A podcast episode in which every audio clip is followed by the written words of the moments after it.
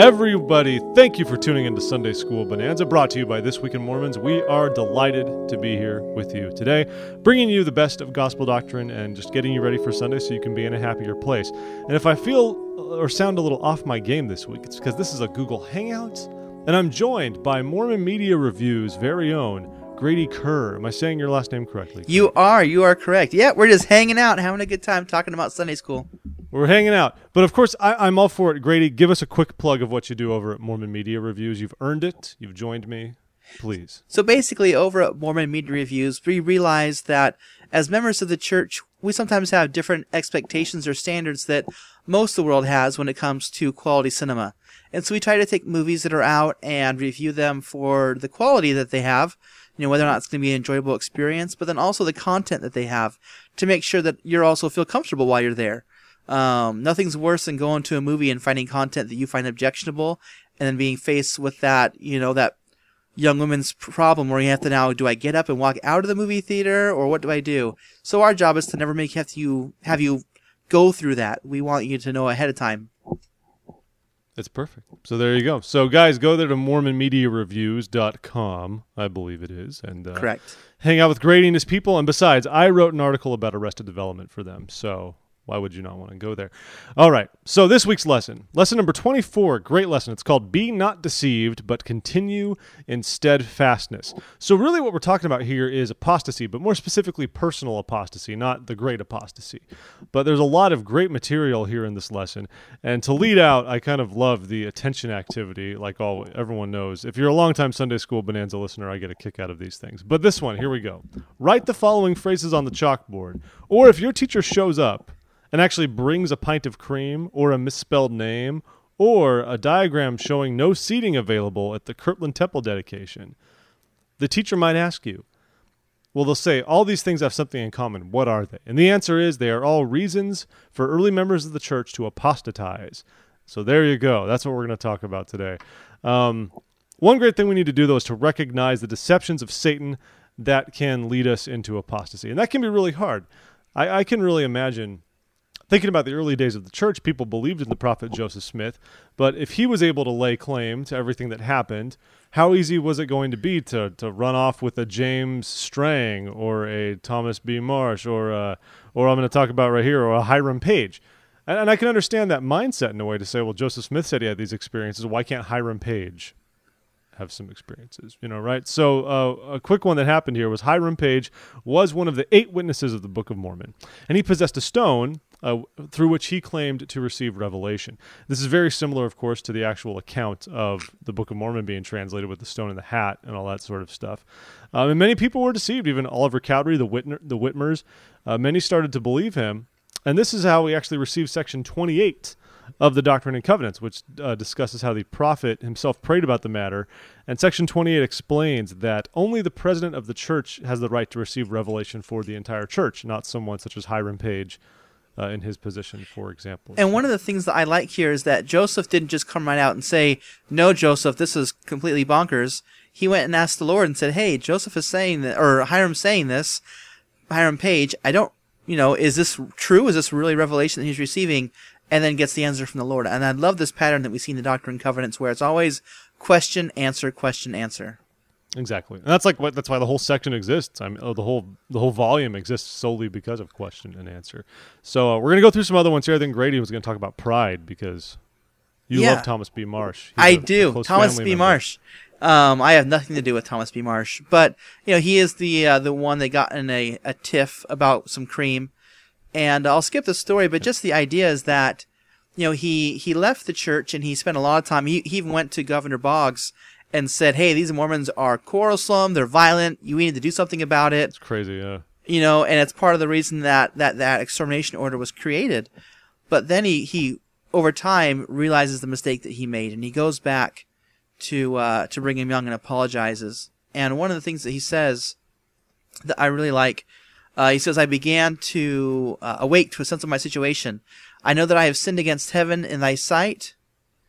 Uh, and then he described that uh, the Lord could get along very well without me, and he has lost nothing by my failing out of the ranks, falling out of the ranks.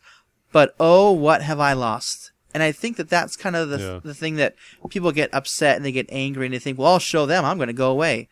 And although I'm sure the Lord is grieved, I don't think it stops the progress of the Lord and the progress of His work. But a lot of times, those who leave, they are the ones that miss out. They're the ones that miss the blessings, and and it's great when they come back. So, you know, when they have that Yeah, humility to sure. recognize that. Absolutely, and it's funny you say that. I'm I'm going to jump here a little bit to being offended because you really alluded to that. I, I love there was a great talk. Uh, how many years has it been now? Maybe five years since Elder Bednar gave a talk about being offended. I love it. Probably even longer than that. Terrific talk if you look it up. It was a general conference address. I think in April, might have been like April 2007 actually. But not to be offended and how how much that can mess people up because we can choose to be offended. And for example, in the Kirtland Temple. Um, there were many people who wanted to be there, obviously, but it filled up quickly. They ran out of space. They repeated dedicatory sessions.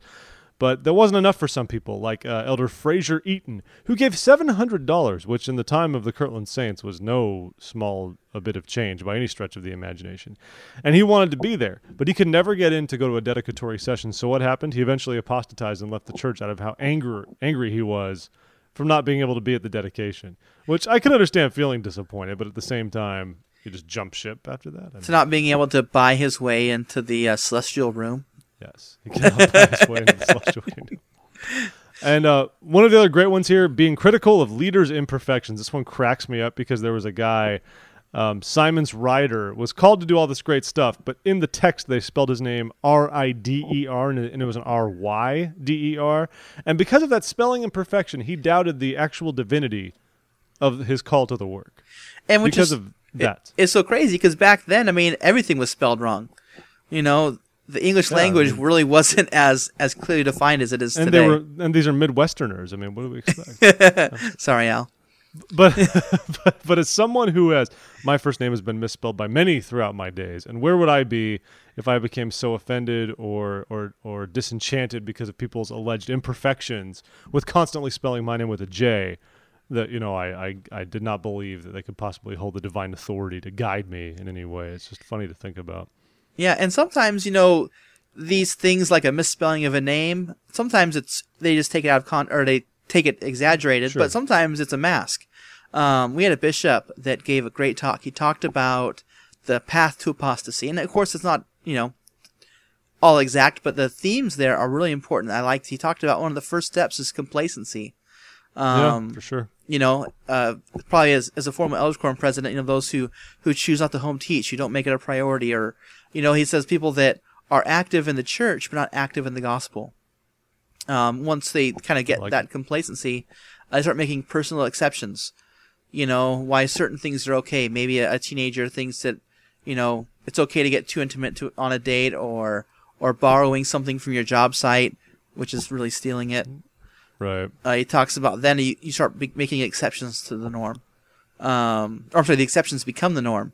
You know, Yeah. you, you get away with it, you don't feel bad, and so you start doing those same things. You start lying, and and then he says one the fourth one is seeking justification, and I think that's sometimes Okay. where the offense comes. You know, well, you know, I would keep the commandments, but so and so spelled my name wrong, and so it must not be important. um, and then we start getting critical of God's servants that's five if that's five. Six is our withdrawal from God. As we start distancing ourselves from the church and its organization, we also distance ourselves from God because that's where we get that spiritual nourishment. And then number seven is uh, is despondency and antagonism. okay And I think that's one of the ones that you know is that that's the apex because I always it always seems to me like a lot of people when they they might leave the church, but they just can't leave it alone. And I think we see Yeah. that I see that a lot in kind of the social media age. Yeah, I feel like I see that more too for those who leave the church. There are very few who are kind of, oh, this isn't for me, but live and let live. I think it's because Mormondom is so uh, just all consuming when it comes to the lifestyle and everything it involves. And so if we leave the faith, in, in some sense, we, uh, we leave the flock, the society, and it can it proves very difficult for people who make those choices. So here's my question then, Grady. Maybe you can answer. Um, so what do we do then to to be valiant, to avoid deception, to stay away from this stuff, and and and make sure that we come out okay on the other side? What, how can we avoid personal apostasy? You know, I liked the talk by Elder L. Whitney Clayton uh, in the April 2013 session of conference. Is that because he's from Orange County, like both of us? it might be a little bit of an Okay. affinity towards him because of that. His Okay. his brother was my stake president, and I, he was a great Oh, cool. stake Okay. president, and so I, yeah, I, and they look alike, so I get mixed up sometimes between the two. But uh, he gave us get so excited every Sunday. I know. like, I'm like, is, there he 70." is. Oh no. But his talk was actually on marriage. but the idea, you know, with with us in the church, you know, there is still a marriage there, and the same themes apply. And one of the things he talked about um, was humility in that, and that's one of the things I think is important to say. You know what? My bishop gave me advice. I don't think it was good advice, you know, but that's okay because he's trying his best, and I respect that and you know I'm gonna try his advice and see what happens, or or I tried it and it didn't work out like I was hoping, you know, and being humble to say that's okay, you know, let's figure this out. Um, Exactly. one of the other Awesome. other things I think is is interesting too. I, I wrote a blog post about kind of the new anti-Mormon literature, where bef- Right. before it was always about you know things against the church, and but now I think there's this kind of subtle wave of kind of saying you know you can go to church, but don't do the things you don't like. You know, um, there was a popular Mormon uh, personality, uh, and she's and she referred to it as as being a buffet Mormon and picking and choosing the things that you want to Okay. do, you know, or the commandments you want to keep. And uh, I like because Elder Clayton kind of he says in it, and this is referring to to keeping your marriage strong, but he says uh, about couples they do not consider the commandments to be a buffet from which they pick and choose only the most appealing offerings.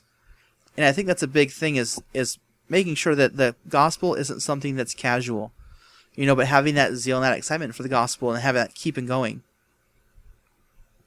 Yeah. Well, there we go. I think that's perfect. And the great thing is that sometimes it's a struggle. I think it can be very easily to get caught up in so many of these things and to start picking and choosing our uh, the vehicles for salvation that, that we uh, that we stick with, or you know, or doubting the veracity of of a you know of a prophet. I mean, I saw people when President Monson came in over five years ago who struggled. There are many people who would honestly feel like, no, but President Hinckley was the prophet. How do I know President Monson is a prophet today? But the great thing is, just like it says in the New Testament, by their fruits ye shall know them. And that applies completely. We should study the scriptures and we should uh, make sure that what the prophet teaches us is in line with the scriptures. But at the same time, recognizing that the prophet is the one individual on the earth who possesses the ability to potentially supplant uh, anything other any other counsel that has been received up to this point. You know, whether it's uh, a matter of a program or a practice, doctrinal clarification, whatever it may be, uh, the modern day prophet, of course, is the person that's best in the position to uh, to do those things. Yeah, and I loved uh, President Hinckley. He was the prophet, you know, basically of my youth, where I was Yeah, old too. enough to know what was going on. And when he passed away, I was really bummed out. And I, I like President Monson too, but there was a, a little bit of, of a of a hole there, you know, where President Monson or President Hinckley was passed away. But then I remember during the Saturday session of General Conference, raising my hand to the square and sustaining the prophet. I remember the spirit that I felt, and it and it, was confirmation to, for me to know that that's who the mantle was placed on. You know, this is the way the church is run: is that he was President Hinckley was the prophet, and when he passes away, that mantle is passed on to, to someone else. In this case, President Monson, and he's the one that God chose to direct the church. And you know, I think that's an important thing to draw back on when you have these Yeah. spiritual experiences and write them in your journal so that you can go back to it. Yeah, and I think that's a great perspective to have. It's very easy to to to really mix up our emotional attachment to leaders in the church uh, compared to the simple the divine counsel they give us. And that could be a great example right there of, struggling to adapt to the change that can come, even though that's what's ordained by God, solely because of the other attachments we have. Because I feel the same way. President Hinckley was the prophet of my entire adolescence, you know.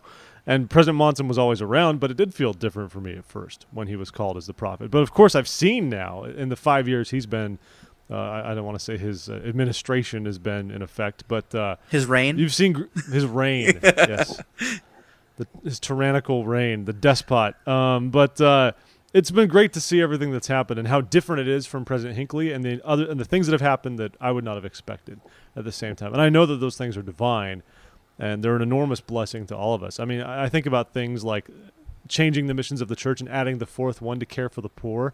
How much was that lacking for so long, and we probably didn't even really realize it? But it takes a current prophet with the disposition of President Monson to bring that to pass, and I think that's great because prophets are still men. They're humans, but they are uh, men who can seek that divine inspiration to guide us. It's a really wonderful blessing. and, and I think I it. think it follows that pattern where they, you know, sometimes different prophets ask about different things. You know, and maybe that was something that, that President Monson said is that you know I have a tender place in my heart for widows and the needy. What can I Yeah. do to help them? And this, and you know, receive a revelation that hey, let's change the missions of the church. You know, those Exactly. those are the things that having different prophets, different perspectives, you know, you get different revelations because of it. Yeah, exactly. So, folks, we hope that you will take some of these thoughts as you go in there and really think about what could lead you into personal apostasy and what you do to stay on the straight and narrow and what you do to maintain your testimony. I think that's the best thing you can take from this lesson personally and what can be of use to you. Uh, we encourage you to find us at thisweekinmormons.com, find us on iTunes, find us on Stitcher Radio, uh, facebook.com slash thisweekinmormons at the real twim on Twitter, and whatever. Find us anywhere you want. You just look for it on Google, and it just shows up like wizardry. Grady, it's I would like magic. to- I would like to thank Grady from Mormon Media Reviews for joining me on this Sunday School Bonanza episode. It was a lot of fun. Anytime, I'd be glad to come back. Oh, of course, we'd love to have you. Really great to be here, and of course, please visit his site. It's, uh, I think, in our day and age, when when we can trust the uh, Motion Picture Association of America less and less with their ratings, it's nice to have people who kind of have our back as Latter Day Saints to help us develop our own our own good knowledge of what to expect when we want to view media content, which is a huge part of our lives. So that's terrific. Uh, folks, this has been lesson 24 called Be Not Deceived, but Continue in Steadfastness. And this has been Sunday School Bonanza, brought to you by This Week in Mormons. And we will talk to you on the flip side. Bye bye. Bye bye. Bye, Grady.